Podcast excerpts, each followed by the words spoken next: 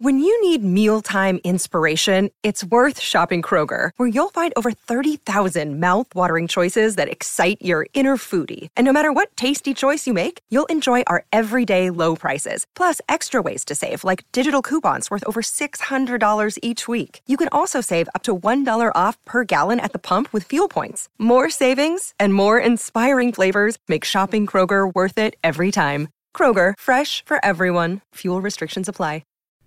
You're listening to the Impact Theory Podcast, your source of empowering ideas and actionable techniques from the world's highest achievers.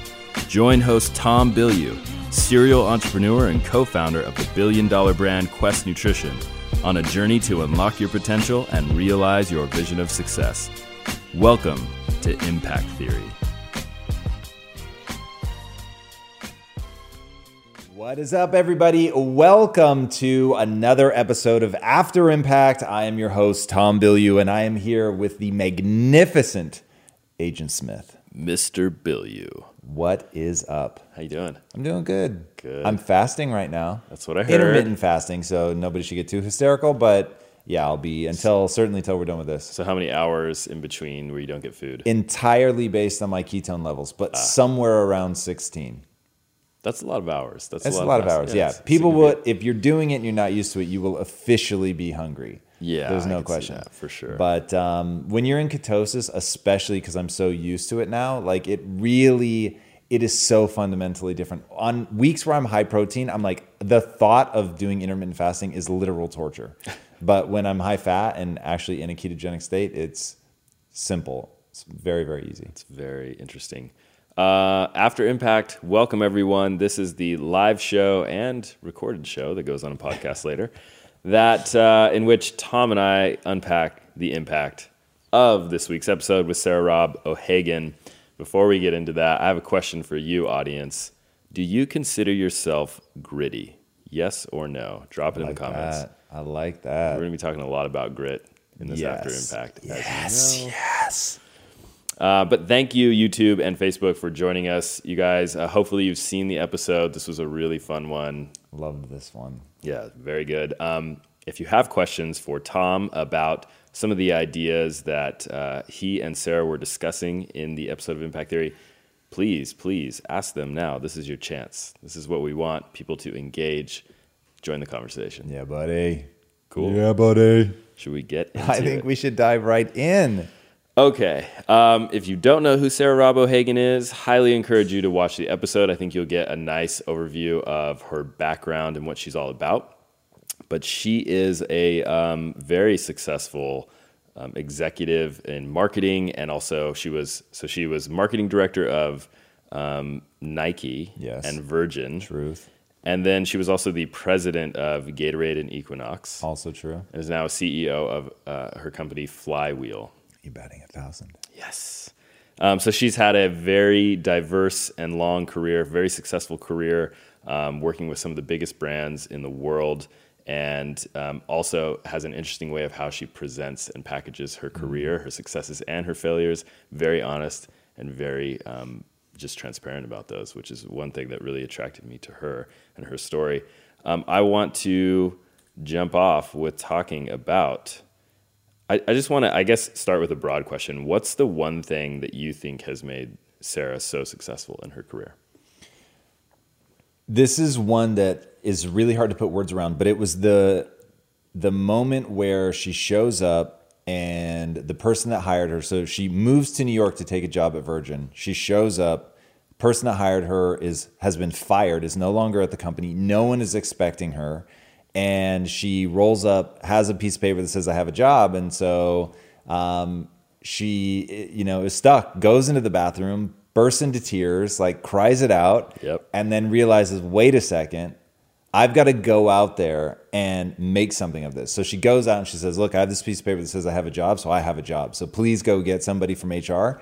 And I love that. One, because she was... She like processed the emotion. It's not like she's just some badass that like doesn't um, have emotion. She has them. She processes through them. But it's that moment like you hinted at that, you know, grit where she's like, okay, wait a second. I'm going to figure this out. Goes in and realizes, okay, let me just break down what's about to happen. I am the last one into the company. So if anything goes wrong, I'm gonna be the first one that they fire. So I need to immediately prove that I have value. And this is something that she talked about in the episode where she said, look, if you wanna get a promotion, if you wanna move up in your company, bring sales in the door. She's like, mm-hmm. if you do that, like very rapidly you will get attention. You will get promoted because it's what the company needs and wants. So she goes, she's the new girl, nobody knows who she is. The person that hired her has been fired. And she writes this, like, here's exactly what I think this company should do. She maps it out, does work that has not been asked of her. I want people to really hear that. She didn't wait for somebody to tell her what to do. She understood the situation, wrote out a marketing plan, and slipped it under the president's door. She didn't ask for permission. She didn't go through her boss. Like, she did the Hail Mary of, I'm going to bring yeah. value at the highest level possible, and then, you know, whatever comes, comes. And she ends up getting a promotion out of it and like really making a name for herself right off the bat. And how she responded to adversity, to me, like shows everything about her character. That's awesome. So if you had to take a stab at like really distilling that down into a quality, what would you say? I'm going to go with grit, like overall. That's not the world's cleanest example of grit.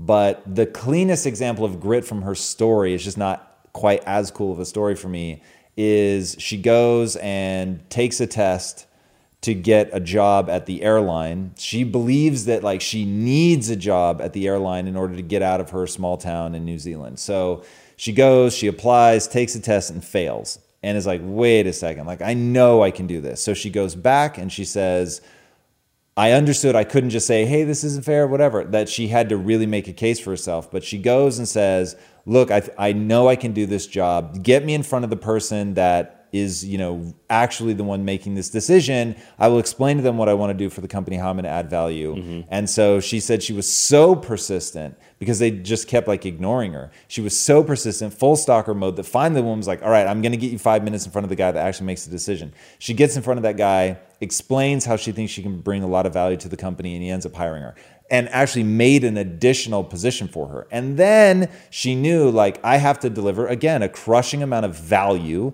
It can't be like, oh, um, you're cajoling and convincing and somebody gives you a slot, now you have it and you can just relax. She was like, getting in was only the beginning. So then she really has to, again, crush it. And those two things of like the perseverance to get the job, which we're going to sum up by saying gritty, and I think that really is the key to her success, but then followed up by always being willing to crush it. I love that. And she has had these huge successes because of her perseverance and because she goes above and beyond of providing value. And then she's had epic failures, and she's super honest about them and transparent. And I was just, when I was researching her before she came on the show, I looked at her LinkedIn profile, and Can I, I just want to read the descriptions yeah, on her yeah. LinkedIn profile. Director of Marketing, Virgin Atlantic Airways, Virgin Entertainment Group, June nineteen ninety-eight to June two thousand. To totally crushed it at Virgin Atlantic Airways with the widely acclaimed collaboration with the Austin Powers movie on the campaign Virgin Shaglantic. Then went on to get promoted to lead marketing for Virgin Megastores, where I was fired after one year for being too cocky, unwilling to ask for help, out of my depth, and ineffective. That's on her LinkedIn profile. That's amazing. When I read that, I was like, she's ama- this. She like won me over. This yeah. is amazing. Because no, everyone's LinkedIn profile is like perfect. The most polished. Like, oh, I brought all this value, revenue, drove. You know, uh, yeah. It's always like your best version of what you did, and it glosses over all of the the mistakes along the way. Her V P of marketing at Atari Interactive just says epic fail. Joined the company overlooking the fact that I hate video games, had zero understanding of the product, the consumer, or the business, ended up getting sidelined to run non-core projects, and then laid off.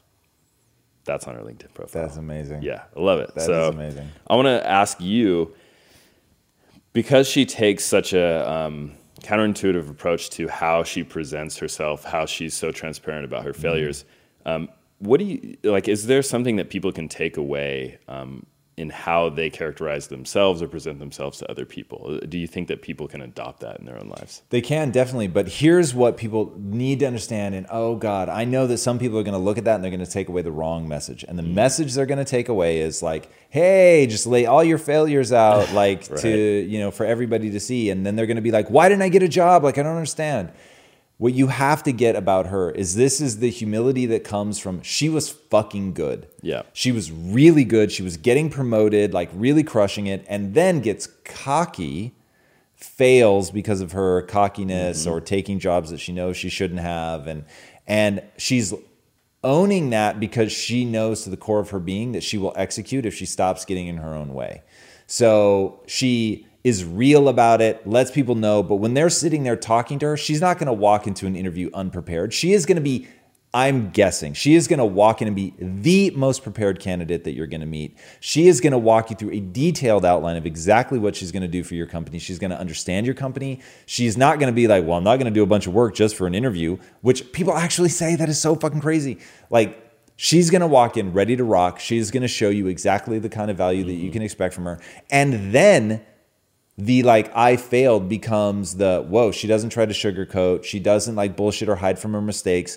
And that, like when you couple those together, it's like, whoa, she has real self-awareness around what went wrong, yeah, has taken the time to stop and assess, has learned something, isn't trying to disguise it, so she doesn't view it as like an Achilles heel or something that's like a a weakness in her game. It was like, I misplayed a game. It's not necessarily a weakness in my skill set. So here moving forward is what you can expect from me. And there's going to be like, even in the delivery, she's going to be money. I just, having spent the time with her, I know that's true. And when you're talking to somebody in an interview, it isn't always what they say, it's how they say it. And that's why people say confidence is so important. And it really, really is. And confidence is important in all aspects of life. So, you know, then you can start boiling it down. Okay, what are the things that give her the confidence and all that? And I think when you take that down to its essence, the answer is she's taken the time to actually get good. Yeah, I love that. I'm glad you brought up confidence because I wanted to ask you a question. What do you think is more important, having confidence or having humility? Confidence. Can you elaborate? Yeah, and I mean, look, I'm I'm conflicted about it because they're both really, really powerful traits. So this is not me saying confidence is powerful and humility is not. I think humility really plays out in the long run as just an incredibly effective tool. But Eric Barker, it's also um, detailed this, and it's also been detailed by other people. I'm, I'm forgetting who else. Um, but this whole notion that jerks really can get ahead. And mm. and confidence, by the way, does not have to manifest as being a jerk. So I'm just taking it out to the to where it's a difficult question. So even if it goes all the way to being arrogant, I think that that actually does serve you better in acute situations for sure than just being um, humble. And a lot of times humility allows other people to overlook you, look beyond you. And so it's this really delicate dance. When you're going to have a chance to back it up, I think that you can be fucking arrogant, like really arrogant, because when you deliver results, people will forgive some really crazy behavior. Yeah, that's true. Now, if you're humble and also have a chance to back it up, okay, then you know you're gonna you're gonna get your chance. I think it will take longer for people to notice you.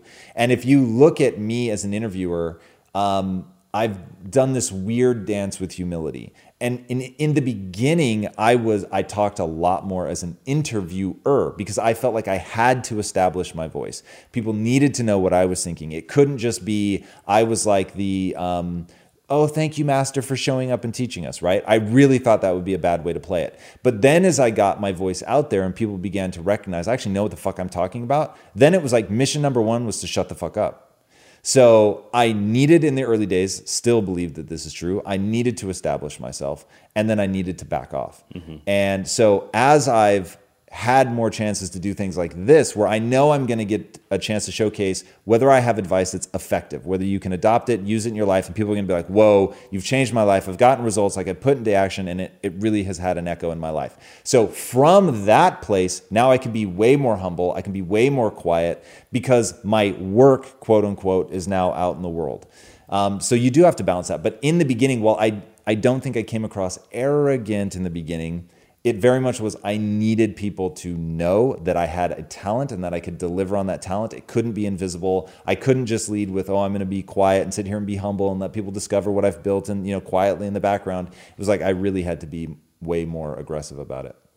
Yeah, for me, I think too, um, if you're going to go in super confident, then you also have to really take ownership when you fail. I think people who are super confident and then gloss over those mistakes, then you lose a lot of credibility from people. Could not agree more. And honestly, like I would encourage everybody, my core um, mode is humility. Like that's what I feel for sure because I've failed so many times. So, but at the same time, I understand the intoxication of certainty. I understand how much people respond to confidence. I also yeah. understand how much confidence allows me to push forward. So yeah, it, it they are both incredibly usable. If you're only going to let me have one, I'll take confidence. All right. I like that. Uh, let's do a couple shout outs. We got Jacob Lim from England tuning in. What's up? What's up, England Jacob? In the house. Yeah. We got a couple. We got Danbro. Danbro Dan from bro, Surrey, man. U K. Yeah, you can always. Is he in Danbro. The U K? He is. Oh, okay. He was here briefly. Okay, I thought he was in the States for some yeah. reason. And we got Sherry Nova from Maryland, or Sherry Nova nice. From Maryland. Um, let's do a question from the audience real quick, though. I just want to announce and congratulate our winners of the Refer a Friend contest, yes. which we wrapped up yes. over the weekend. We have Sim Land coming to spend the day here in Los Angeles in a couple of months. From Estonia. From Estonia. So congratulations, Sim. You won the Refer a Friend contest. Thanks, everyone, for participating. It really helped us grow. Um, it was really great to see that engagement. We have two runners-up. Uh, David Kim, who had a lot of people, a lot of people. come in and subscribe. So thank you, David. And Ayan Syed. Um, so both of those runners-up get a package, like an Amazon Echo Dot. Nice. Um, Audible subscription, a whole bunch of things. Nice, nice. Um, and the reason we're giving away Amazon Echo Dots is, of yeah. course, because there's an Alexa skill that you can hear, Tom, in your flash briefing, daily motivation. Yeah. And by the way, if you've already signed up for that flash briefing skill, I want to hear about it. Like hit me up on I G, send me a tweet, something. Um, let me know. Like I'm doing a lot of different styles of content. Um, and I'd love to know which ones you guys are resonating with. That would be amazing. And if you have signed up and want to drop a review into Amazon, you would not hurt my feelings. That would be amazing. All right. Let's do a question from our Facebook audience. This is from Lance Carter. Is grit really as simple as practice, or is there a way to inoculate yourself against letting negative results impact your drive? Okay, so those are actually two very different questions, um, and I may need you to remind me of the second one. So... Um, grit is not as simple as repetition. Is that the word you use? Practice, so yeah. practice. It's, it isn't as simple as that. And for a very detailed breakdown of what makes up grit and like how interest and excitement all play into grit, um, read Angela Duckworth's book by the same name. Really, really important. You can develop grit. It is not one of those things, oh, you either have it or you don't.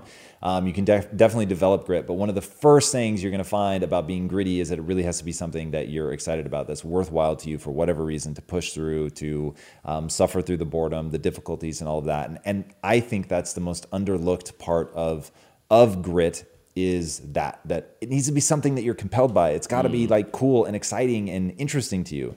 Um, but Angela Duckworth really breaks it down. Okay, the second part, um, hit me with it again. Um, is there a way to inoculate yourself against letting negative results impact your drive? Yeah, so this comes down to um, you have a negative voice in your head. In fact, if you haven't already signed up for the newsletter, sign up, because this is exactly the issue that I address in detail in the newsletter that goes out today or tomorrow. It already went out this morning. Perfect. So um, I'm I'm trying to shift the newsletter to a little bit more like, here are three things to do on this, that, or the other. Um, and I happen to go into how to deal with the negative voice. So the negative voice, it actually serves a purpose and can be very useful, but you've got to learn that you don't have to take it at its word. You don't have to listen to everything that it says. It's like recognize that it's there and then decide if you're going to act on its advice or not. Um, the negative voice is meant to keep you safe, which can be very beneficial. It definitely makes you aware that there are stakes. It's going to make sure that you prepare for whatever. Um, but when it begins to diminish your sense of confidence, when it begins to diminish your drive, then you should stop listening to it. So you need to be very, very careful to let that thing step into a role that's usable. And then once it crosses over into a line where now it's corroding your sense of self, uh, it's diminishing your confidence, you have to make it okay in your own mind to let that go, to not think about it, to not pay attention to that voice. That's really, really critical. And for me, understanding that the negative voice has a job is to keep me safe. It's not necessarily to help me live a profound life or to bring value to the world. It's meant to keep me safe. And while that may have been very advantageous from an evolutionary standpoint, it's not necessarily advantageous now. Um, and so Anxiety, for instance, which is an outcropping of that negative voice, because that negative voice begins to heckle you and obsess over all the ways that it could go wrong and tell you that you're probably going to fail and it's going to be really embarrassing and all that. And the point of that is to keep you from doing something like, let's say, public speaking. So it's designed to keep you off the stage so that you don't embarrass yourself, so that you don't get ostracized right. from the group, which, you know, one hundred thousand years ago would have been catastrophic and would almost mean certain death. Now that just isn't the case. It's it's embarrassing, and yes, that really sucks, but you're not going to die. And by going out there and doing something, you have a chance to live a bigger life and to contribute more and all of that and to chase your dreams. And so once I understood that it didn't share my goals, that voice didn't share my goals, then it was okay for me to ignore that voice. And so I check in with it. I see, like, it points out things that I need to take seriously, but it tries to tell me to back off, and that I choose to ignore almost always. If you are hearing the negative voice and maybe you're feeling like, you know what, this, I'm, I'm getting too much of this right now and I need to shift back over into something that's positive, are there things that you do to, like, change your state of mind? Are you going to put on some music, or, or you just... it's really just the the, th- the thoughts that are happening in your head? Usually, because I don't have the time, like in a, the middle of a business meeting and the negative voice speaks up yeah. and it's like, oh, don't say that. People are going to think that's really dumb, or you're going to embarrass yourself or whatever. Um, I can be like, hey guys, hold on a sec. I, just, I want right, to put this right. song on. But songs actually really work. Yeah. And I was thinking that uh, last couple days in the gym, I found this play mode called Beast Mode on nice. Spotify. And normally I use the gym as a time to find new songs. So some are going to be up-tempo, some will be mellow, and you know, and I'm just listening for that one that really catches me, but not really making music a big part of my workout. And then I saw Beast Mode, and I was feeling a little bit tired, and I thought, you know what, let me put this on. And it was like, boom, this instant shot of adrenaline. And I was like, wow, I forgot like how incredible music is for really giving you that burst of energy, allowing you to totally manipulate your brain chemistry. So music is is one of the many tools that I've used. Um, meditative breathing, which you can do in the middle of a meeting. It can be a little weird. You have to learn to do it like somewhat subtly. Yeah. Um, but that's breathing from my diaphragm. I do a lot in yeah. meetings to lower anxiety. So there are many like real sort of tactical things that you can do. Um, some will be effective in any scenario, breathing from your diaphragm. Some will only be effective in a given scenario, like music. Question, what is on the Beast Mode playlist? What kind of music? Um, there's a lot of hip hop. There's a lot of, um, oh God, I used to know the name of this so well. What's that really like? It sounds like Transformers. Like dubstep? Dubstep, thank yeah, you, yeah. Okay. So a lot of dubstep on there, a lot of um, E D M, like right, really right. up-tempo, aggressive stuff. Nice. You, you know, you're going to get your Jay-Z, your Tupac, you know, that kind of stuff. Nice.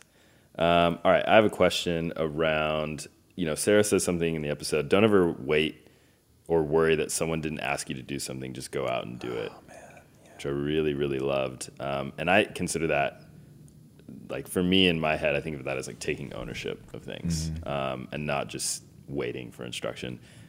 But how do you know the difference between being bold and being reckless in those scenarios? You know, it's interesting. I know that this is a manufactured question for you because you're really good at this.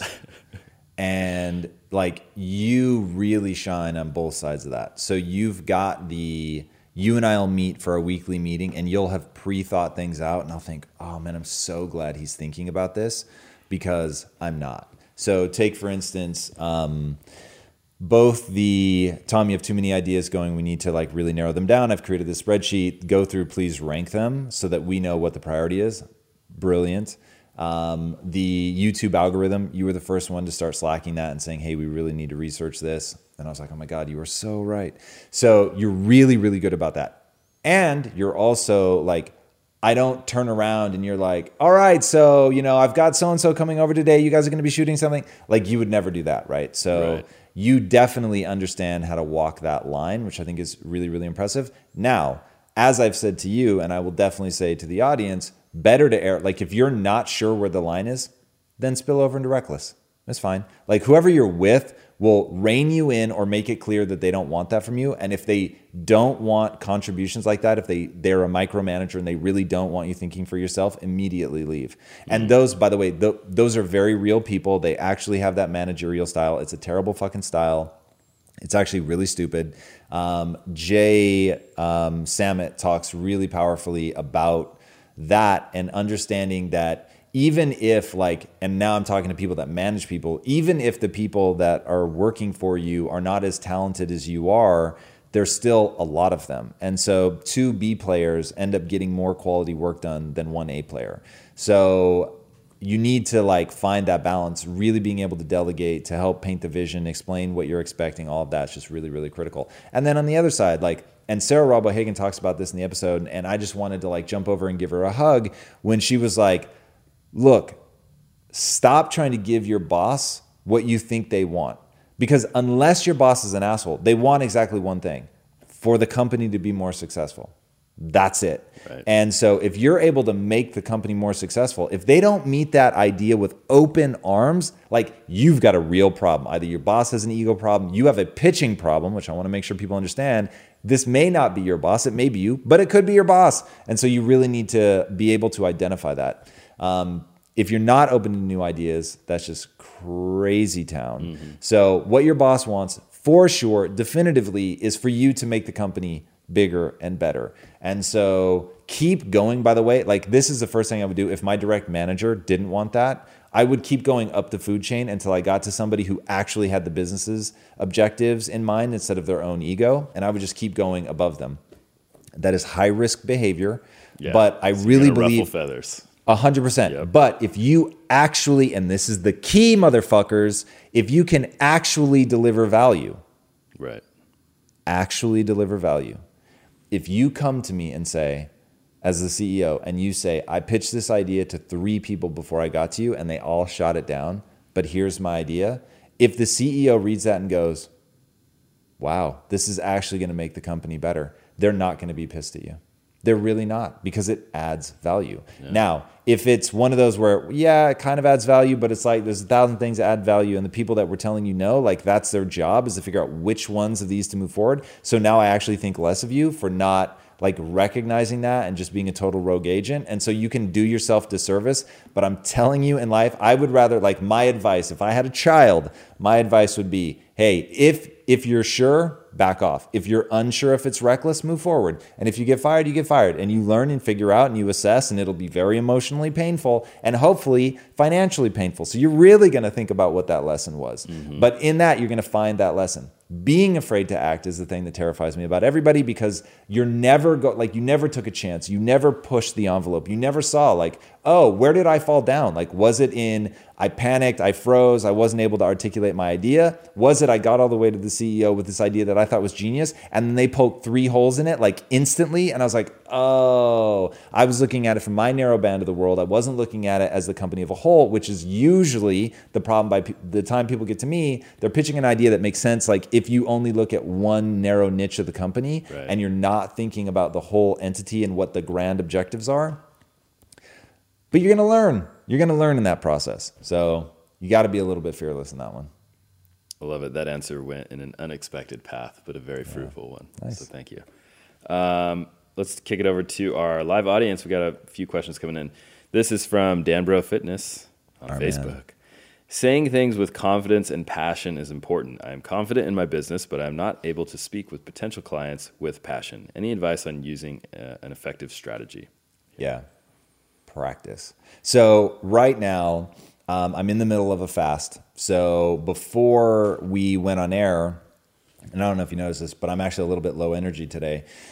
So before, and I've already done like a podcast this morning, and I was really low energy because it was fucking early. And um, but right before I go on, I sort of do like an airline pilot would do a checklist on like, where's my energy level? Okay, my energy level's low. What are affectations that I can do that'll actually help me combat that, that'll speed my brain up? One for me is to force myself to speak rapidly.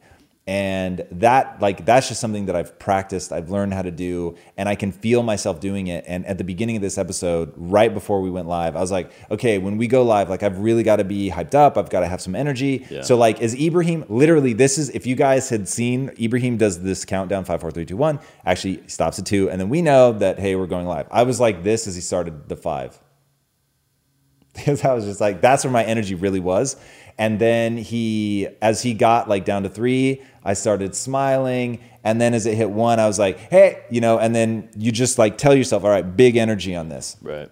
Big energy, meaning like change your body posture, actually increase your volume, push your diet. Like I'm literally tightening my diaphragm, force myself to talk louder, do bigger hand gestures, bigger facial. Like I'm literally running through all that shit like an airline pilot. Like where are my eyebrows? Like how much bigger? Like can I move around? Like, yeah. You know what I mean? Like what am I doing with my volume? Am, am I like really like um, riding the waves, going loud sometimes, quiet others? You know, like get like, even just now watching me, it's all now taking over, right? As I tell you what I'm doing, I actually feel my energy increasing as I do the bigger hand gestures, as I like crunch my diaphragm so that I'm really pushing the air out of my voice. It's hilarious.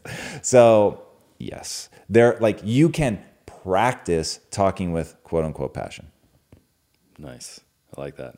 Got a question here from Stacy Lee. It's a long one. So Stacy, I'm going to try to condense it, but she says, I have grit and I'm willing to work hard. However, how do you get your foot into a company's door, especially global brands like Virgin, Nike, Gatorade, et cetera? Can you share a unique story of how one of your interns joined the I T team that made him or her stand out? Um, I've been listening for a long time, but unable to land a better career, essentially.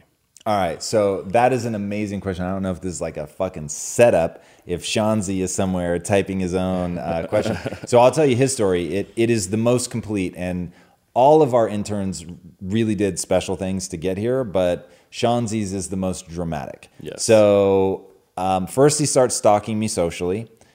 A long time ago, and actually makes a proclamation one day, I'm going to work for you. This is back at Quest. And so I'm thinking, okay, yeah, yeah, yeah. Like I, people say that a lot. They say mm-hmm. either I'm going to work for you or I'm going to be on the show, right? So uh, I get that a lot. So put yourself in context when you send those things. And then he showed up to meet me at a speaking event that I was doing, dressed like me. He had, I remember that. He had an Impact Theory shirt. He had the black blazer. Um, and literally even with like a similar kind of lapel. So as soon as I saw him, like there was this affinity, right? Which, and it actually didn't register at first. Why? I felt so like connect. And then I was like, oh my God, this fucking guy is like literally got the brand shirt on, the jacket. Like, cause I consider that my uniform when I speak. Right. So he had a high degree of chance that I would be wearing that outfit. So that was smart. And then he stayed the entire, so I was doing an endless Q and A. He stayed the entire time. He took everybody's photo. So he was just there. He was asking questions, but like not trying to monopolize the conversation. Then at the end, he said, you know, if it's okay, I, I actually have a few more questions I'd like to ask, when it was literally just him and I. He had a and, sheet of like twenty-seven questions, yeah. I remember. And he just, he starts going down them and looking for ways that he can add value. And he said, look, I've, I've put together a marketing plan. I would love for you to look at it. I want to be an intern.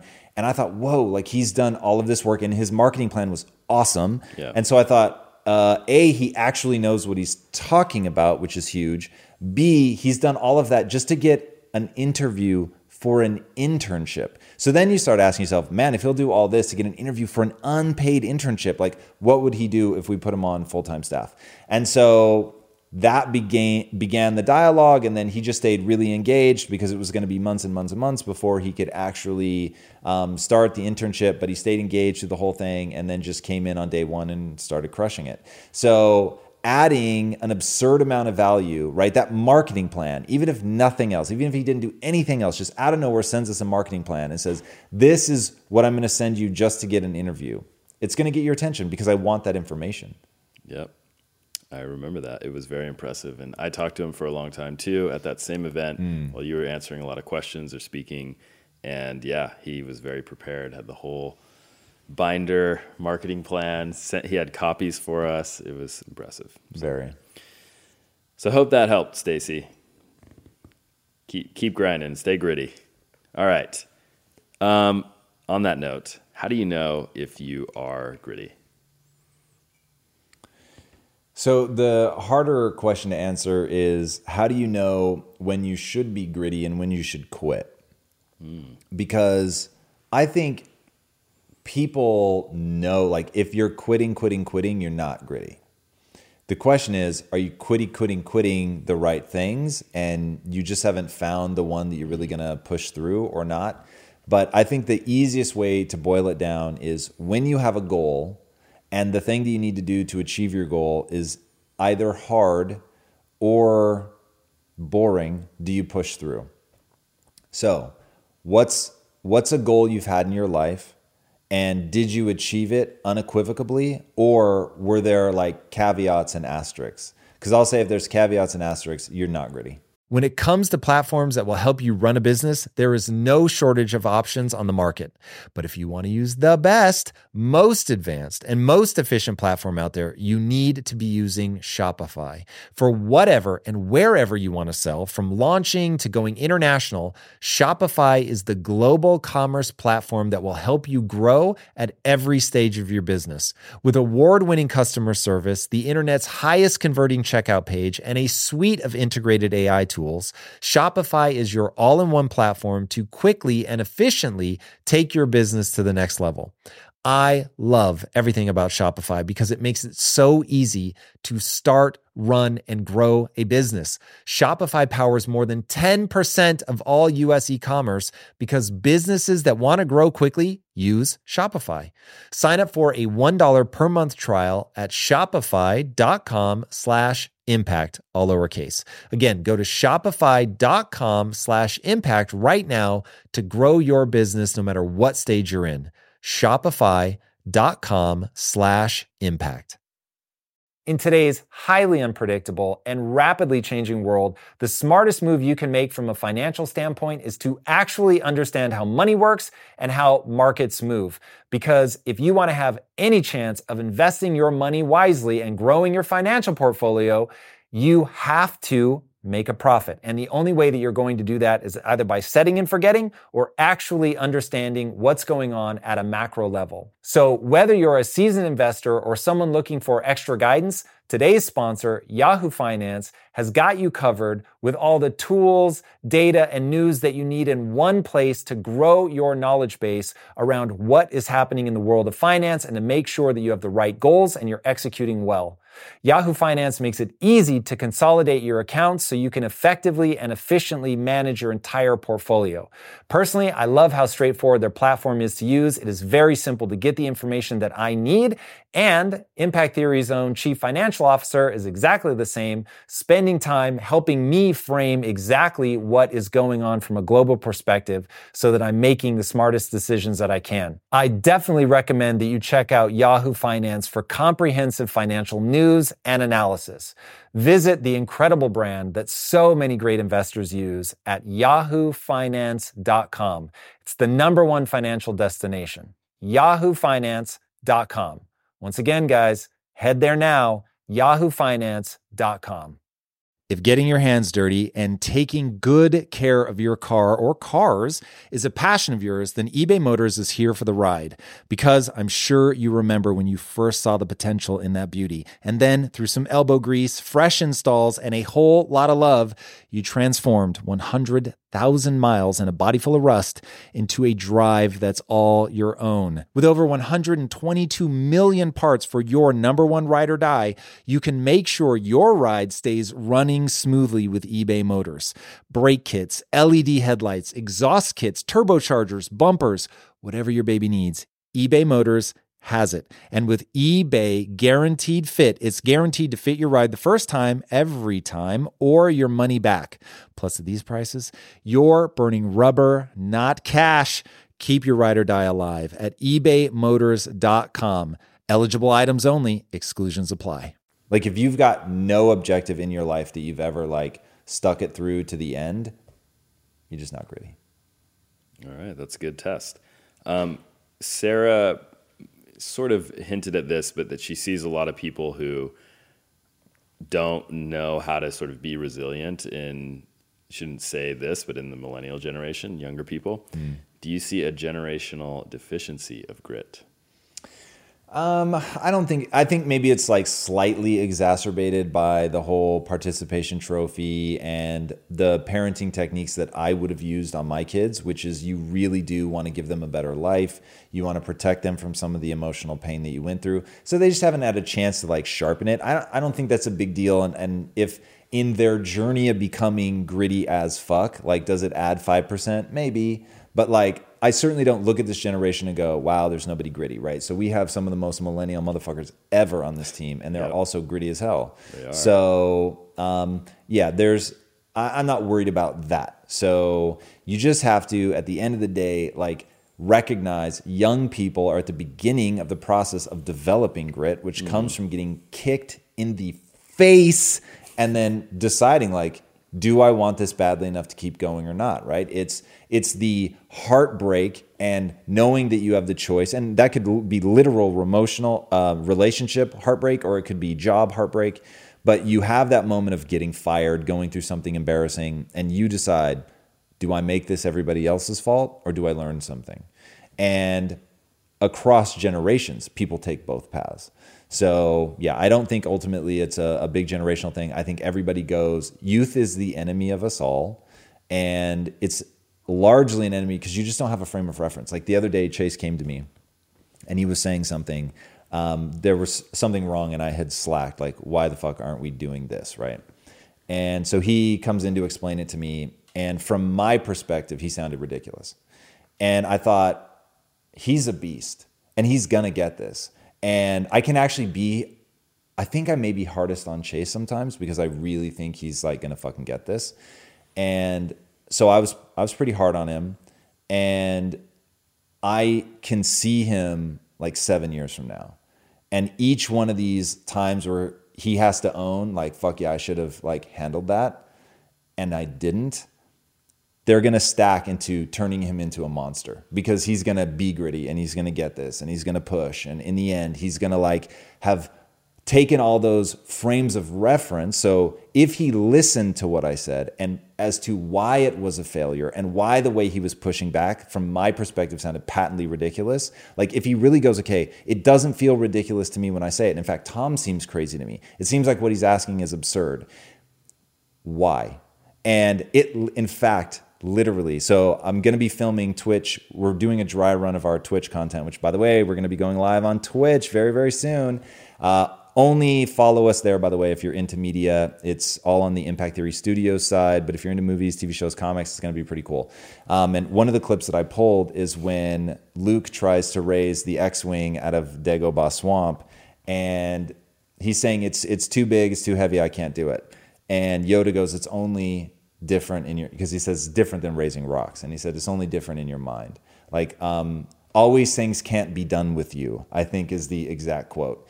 And it was one of those moments where it's like just the the task seemed impossible because his answer was, oh well, I've told people but nobody's like changing it.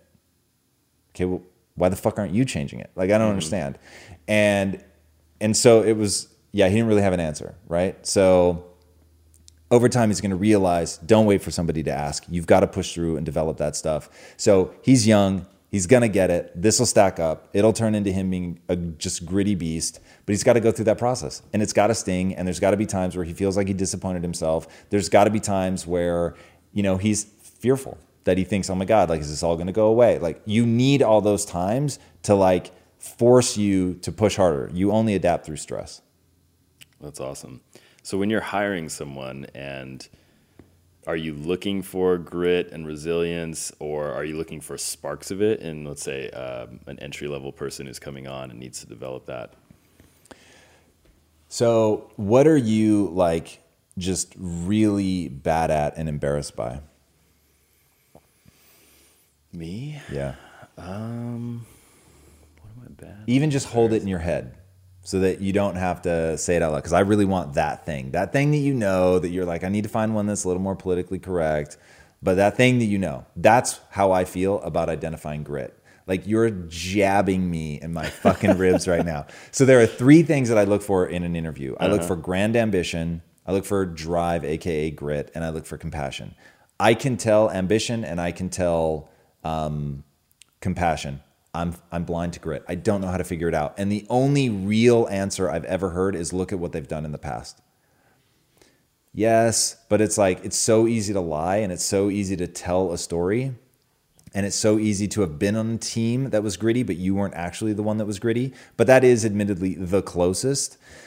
Uh, maybe personal references, but like in an interview, I, I just don't know what to do, because grit is when it gets hard, when it gets boring, do you keep going? And so people have talked about there are tests out there. You can give people a puzzle and see how long they keep working on it, but it's such an artificial environment.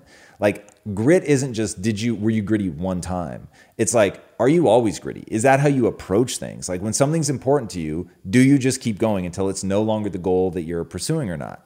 And I, I don't, other than working with somebody, I don't know how to answer that question. So I feel like I'm, I am terrible. It's a hole in my game.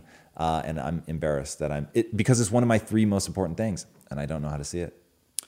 That's interesting. I did not see that response coming from you. One of the things that Sara talks about in the interview is that she asks people for a failure, and everyone has this perfect marketing response for that. And mm-hmm. then she asks them for, okay, give me another failure, until they're basically having to go back and assess failures that they maybe haven't polished to be presentable. And that's how she gets to that place where they've, where she can identify grit. Man, I love Sara Robb-Hagan, and I think this, this interview was amazing, but I don't know that that's the formula for finding out grit. That's the formula for finding out if people can, when they're on the spot, self-assess what they're willing to admit to and seem like if they've learned. But if you ask me something that I've never thought through before, I can make it sound like I really know what I'm talking about. And but that doesn't mean I'm gritty. It means that I know what you want to hear and that I'm very good at identifying that in the middle of the interview. But and and I'll give an example. So Nick Robinson is gritty as fuck. And that kid came on to be the chief marketing officer of Quest Nutrition, and it was a very weird decision for him. Like his whole family's like, "What are you doing?" Um, because he was, we pulled him out of Hollywood, and he was working for um, Eisenberg. Mm-hmm. Eisenberg? Why does that sound wrong? The guy that ran Disney forever. Eisner. Th- yeah.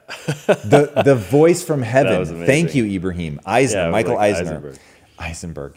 Uh, so he was working for him. So the fact that we got him to come to a protein bar company was just like a major coup. And his whole family's like, "What are you doing? Like, this is insanity. This is crazy." So he was like, no, no, no, there's something here. And I remember he he had one edict for me. D- don't make me make protein bars. Like, I'm here to be the chief marketing officer. And I was like, yeah, yeah, yeah, dude. Like, that would be crazy. The last thing I would want you to do is, when you should be marketing, to come out and make protein bars. And I remember the first day, the line starts going fucking haywire. And I just yell, "Nick." And he, he comes in like out of the offices into the, the production line. And he was like, "Yeah." I'm like, "Bro, get a fucking hairnet on, put your lab coat, glove up. Like, we need you right now." And he didn't fucking hesitate. And he got in and just worked and worked and worked. And he did not know what he was doing, but he just kept doing it because he believed this problem has to be solved for this company to get where it's going. The company needs to get where we want it to go in order for me to get from this experience what I need to get. And so if I have to fucking glove up, even though I said this is the one thing I don't want to do, if I have to glove up to make my dreams come true, then that's what I'm going to fucking do. You want to talk about boring. You want to talk about hard. That kid ended up making hundreds of thousands, if not more than a million protein bars in his tenure as the chief marketing officer. And he boxed them up and he shipped them out and just did whatever it took. And so when somebody has a goal and they work and they do anything within their code of ethics that they have to do to get back to where they are, to cross that chasm, they're gritty as hell. So that's an example to me of somebody that really proved over time that they were gritty. Did I know that in the interview? No. I had a gut instinct that he could be special, but I didn't know. Love that story. Never heard that one before. Yeah. That's oh, good. And there are more. There are more. All right. Here's a question from Violet Christine on Facebook. This is going back to um, the earlier conversation around negative voice. And I should just remind everyone what we're doing.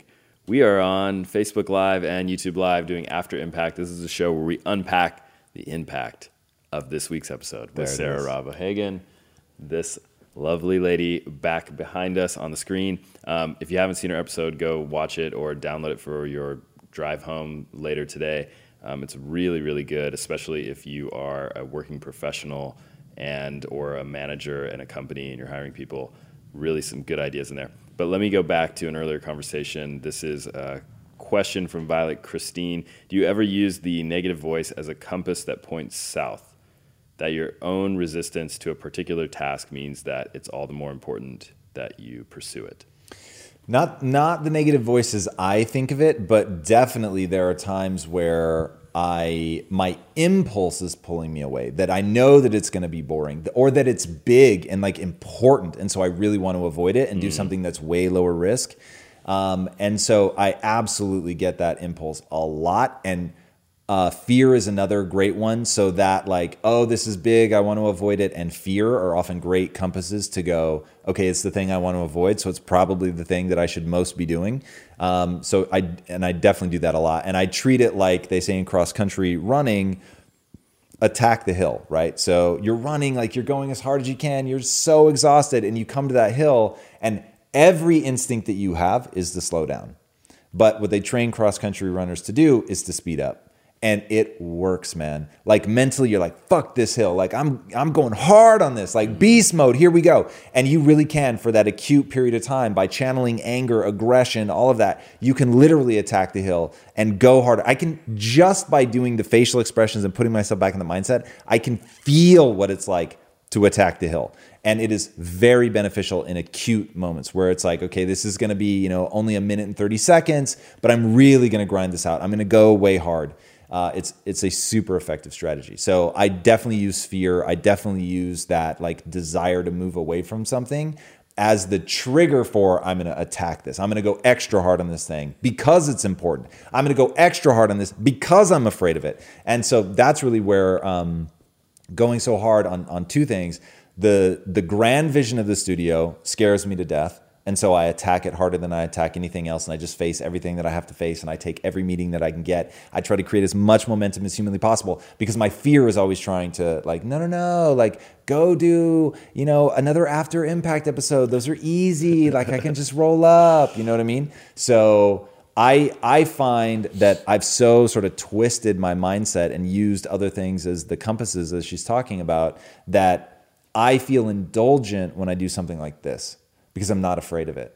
And I feel like, God, I should be getting back to something that scares me, that scares me, that scares me. Uh, because usually that's where the real stakes are. Nice, I like that. Here's another question from Lionola uh, Todirin. Lionola Todirin. That's the best I can do right now. Uh, just a thought, parenthood really develops and builds grit. From your experience, have you ever noticed that people who have kids are more gritty? The sad answer is no. And and I'll say it like this, frame of reference makes all the difference. Like how you look at it.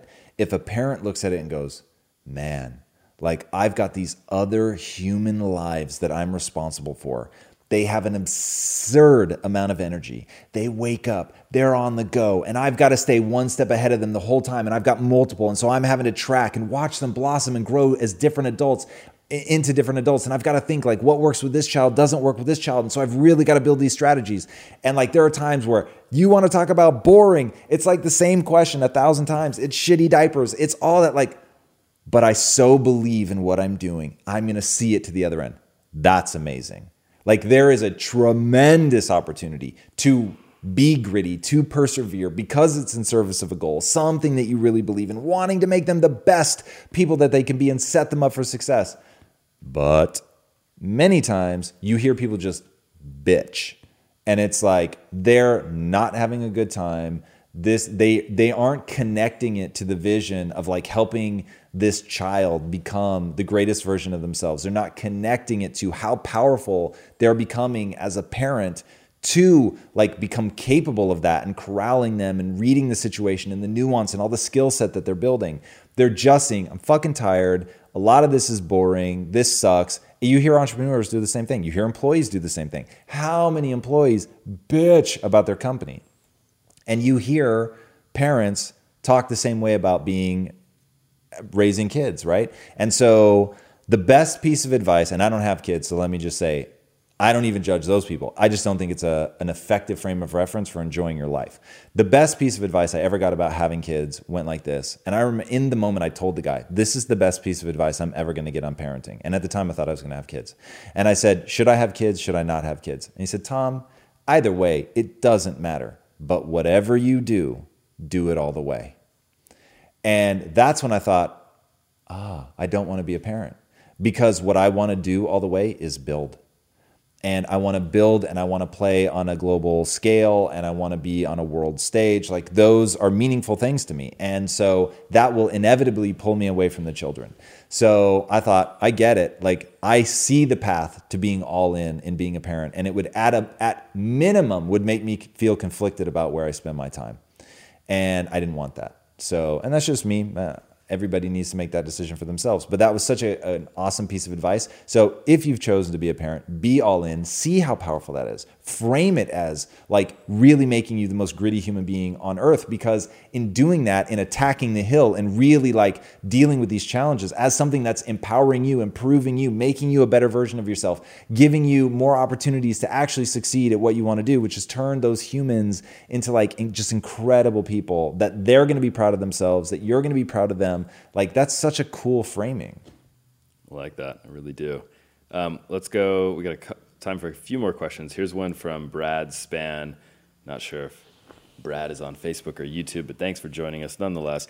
What is the line between bringing value to a company and being taken advantage of? I try my best to add value and bring sales to my company, but I feel like they're just taking advantage of my effort.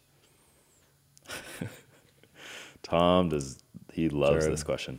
This this is, so one, I just need to say thank you for writing in. I really am grateful for that, and I'm about to go fucking nuts on you. And so I apologize for that, because I never want to scare people off in the community, because I get it. You're putting yourself out there to ask the question. But man, I'm begging you, dude, the way that you're looking at the world is is fucking spastic. Like it is not going to help you. And that's all I mean by that. You're not a bad person. It's absolutely, I get it. I used to think like that. Like the, I'm angry at myself for the number of years that I spent there. So trust me when I say that my aggression is aimed at myself as much as anybody else. But that way is holding you back. If you actually work for a company that is just trying to take advantage of you, fucking leave. Leave. But to get what you want, the most selfish thing you could do in the world is deliver an inhuman amount of value. So let's look at that. I'm delivering all this value and my superior is stealing all the credit. Who's he fucking terrified is going to leave the company? You. So you now have a massive piece of leverage. If you actually are delivering that value and aren't delusional, let me tell you, you go to him and say, hey, I'm delivering all this, I'm crushing it, and I would do it. For the record, I once worked for over five years without asking for a raise, okay? I wanted them to be embarrassed so that when I asked for the raise, I wanted equity, and I fucking got it, so let's be clear about that. But value, value, value. I wanted them to have a fear of loss. So you go to that person once you have established a crushing fear of loss, where you have delivered so much value that that person feels a little icky that you're even under them because they know, oh my God, this person is better than me. Now you go to them and either, what's your, what do you want? Do you want better projects? Do you want more money? And make the ask. And when they deny, you know, I'm a fucking beast. I can go wherever I want. So now you begin the exit strategy. I don't know how, maybe it's three months, maybe it's six months, maybe it's a week, but you go find somewhere that's going to appreciate you. Or I'll do the Sara Robb-Hagan move and I'll go, this asshole doesn't recognize or isn't willing to recognize what I'm doing. I'm going to start going around them. And I'm going to start now delivering ideas to somebody else. And I'm and look, I'm going to do it super strategically. I don't have time to explain that in this one answer. But understand, I would build an amazing relationship with other people in the company that allow me to go around them. I would deliver a shit ton of value to them as well. And I would this guy would have nothing to complain about because I'd still be crushing it for him. I'd go crush it for somebody else. And now I've got two paths. You start building allies like that, helping people out in ways little and big. Value, value, value. Knowing that worst case scenario, I'm just getting better every day and more marketable somewhere else every day. Best case scenario, if I can't get this person on board, I get somebody else on board, show them that I've got value. I immediately move over to that area and start crushing it there. The only, the only way to success, the only way to success is to set the bar ridiculously high and surpass all expectations. It isn't to complain about somebody's taking advantage of you. It isn't to say, oh, my boss doesn't like appreciate this or like it, then fucking move on. Like, there is only one path. Be so fucking good they can't deny you. Be so good they can't deny you. If they're denying you, you're not good enough. It's that fucking simple. Like, man, this is the, this for me, man. This was the moment where I set myself free and I realized I get it now. I get it now. Like, the only thing holding me back is me. The only thing holding me back is my ability to get so good that people can't deny me at everything, at the job, at understanding like what person to go to, at getting so good that I can convince this person to give me the raise or to make them afraid that I'm going to take my talent somewhere else. Like, that is it. That's You've got to get good at all that shit. And this is the thing that I love about Sara Robb-Hagan is she's like, at the end of the day, you just have to be great. You've got to crush it at your job. There's no substitute. There's no amount of campaigning that you can do to convince people that you're good. Your work is either going to speak or it's not. Booze don't block dunks. Booze don't block dunks, man. That was that was great. Love that. Thank you. Wow, we're actually yeah, we getting little, clapping. Clap. That was a good one. That was that's the first time. Never gotten claps. Thank you guys. Very kind. So I, I just want to put a point on that. I think if I were to sum that up, I would say you can't be taken advantage of because you have all the agency. Correct. God, that's so fucking great. I love that.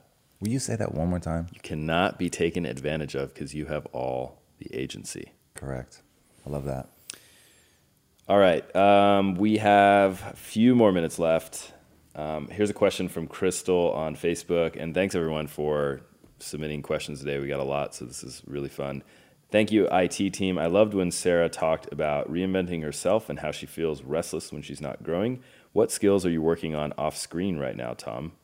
Um, we'll leave it at that. There's a couple more questions we might come back to.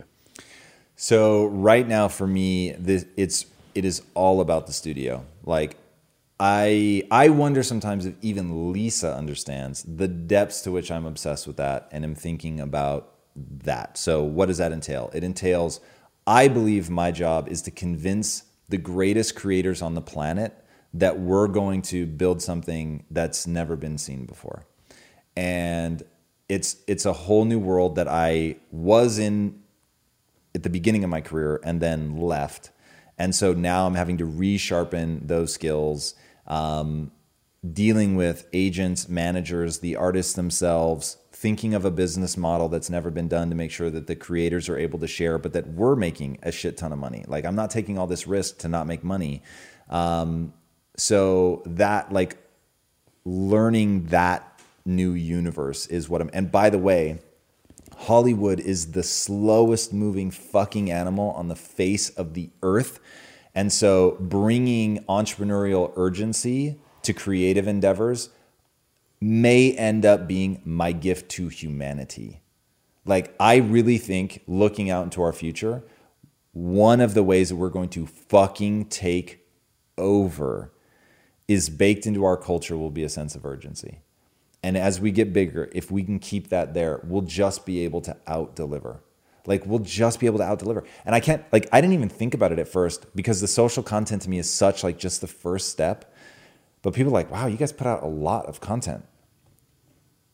For sure. Like, I don't understand. Like, you you just, it's early mornings, it's late nights, it's, you know, recording Alexa content at five in the morning, it's writing Alexa content at, for me, what is most people's two a.m., which is eight p.m. You know, it's writing Alexa content at eight p.m. It's getting up ass early to make sure that I can go to the gym and record it. It's trying a bunch of things, knowing that some are going to fail. It's flying to New York to meet with a single writer. Um, it's convincing an agency that this writer that they've never heard of is the most important writer working today, period, and getting them excited to help him get a project off the ground that they're not going to be financially rewarded for doing, that convincing them that an investment in me is important enough to invest in this guy, their time and energy, uh, because it'll bring attention to the comic. I mean, like, that whole puzzle, I, I literally can feel myself. I could go off on this for like hours and hours. I'm utterly fascinated. And the other thing is the microbiome. My wife is forcing me to learn about that because I just let her suffer for far too long. It is entirely my fault. Her microbiome is my fault, and I have to fix it. So I am now working to learn that, but I'm actually really excited about it. I think it has massive implications. So those two things, I'll stop there. Nice. All right, we have one more minute. I want to get one last question in. Um, because this episode was so focused on uh, the professional world, your career, what are some takeaways from this episode from Sara Robb-Hagan for people who aren't career focused? So her book, Extreme You, isn't about being hardcore. It isn't about being extroverted. It's about really saying, who am I? What have I grown to love? And how do I do that all in? Like, how do I really go after that? So it's not about mountain climbing. She interviews a chef. Um, she interviews a tattoo artist, like whatever it is. And my go-to for that, like, there's opportunities for beauty and greatness in every like human endeavor, including parenting, right? That's the simplest one for me. So if you just want to be the best parent ever of all time, what does that look like for you? Like, what are the areas that you want to do differently? What, but like really learn about it, really get great at it, really engage with it. Like, don't skim across the surface. And at the end of the day, I think that's her take home is there is an opportunity for you to be uniquely you, but you, you've got to push yourself. You've got to hold yourself to a standard. You've got to get really great. Like, what does it mean to be a great parent? What does it mean to be a great marketer? What does it mean to have, and so many people are building social feeds. Like, what does it mean for that to be great? Like, what metric are you holding yourself to? Just this morning, I was thinking, you know, in another five or ten years, we're going to have the first crop of dramatically successful entrepreneurs that say, I learned on social. And, you know, I had, these were my five virtual mentors, and I never met any of them, but I went on to build something. So we've had that from books, mm-hmm. but now we're about to have the first crop that have come up on social. And I will judge myself based on whether or not I'm included in that. Like, Tom Bilyeu impacted the way that I think, is part of the reason that I founded my company. I stayed engaged with his content all the way through. I made my employees watch his content. Like, I, I will judge myself by that. And not just entrepreneurs, but other people. That one just happens to be like, it'll happen on the biggest scale. Mm. But if people aren't pointing back to the ideology that I'm putting out into the world and saying definitively it influenced my belief system, my behavior, my actions, and those actions had a positive outcome for myself and the world, then I'll say I wasted this time, that I did not succeed. Awesome. All right, well, that's it for today. That's all the time we have. Nice. Guys, thank you so much for joining us. If any of you out there are media, movie, T V shows, comics, focused, like if you love that shit, we're doing the Thinking Man's version all around empowerment and media um, on a new channel, a YouTube channel, Impact Theory Studios. So check that out. Definitely subscribe. We're going to be putting out weekly content. We shoot our next, we've already done one. We shoot our next piece of content tomorrow. We're doing a dry run for um, a piece that we're going to be doing on Twitch later today. This is all coming. This is all happening. It's only for the fans of those things, though. I don't want everybody to go there. So only go if you're a fan of those things. If you've ever drawn a lesson from The Karate Kid, Star Wars, The Matrix, if any of that stuff has permeated your life, that's what we're going to be talking about, how to draw those lessons. And that is going to become the YouTube hub for the creative that we're going to be creating. So um, for anybody that's a fan of that stuff, we're eager to have you join us there. So, all right, guys, if you haven't already subscribed here, be sure to do so. And until next time, my friends, be legendary. Take care. Hey everybody, thank you so much for listening. And if this content is delivering value to you, please go to iTunes, go to Stitcher, rate and review us. That helps us build this community. And that is what we are all about right now, building this community as big as we can to help as many people as we can, deliver as much value as possible. And you guys rating and reviewing really helps with that. All right, guys, thank you again so much. And until next time, my friends, be legendary. Take care.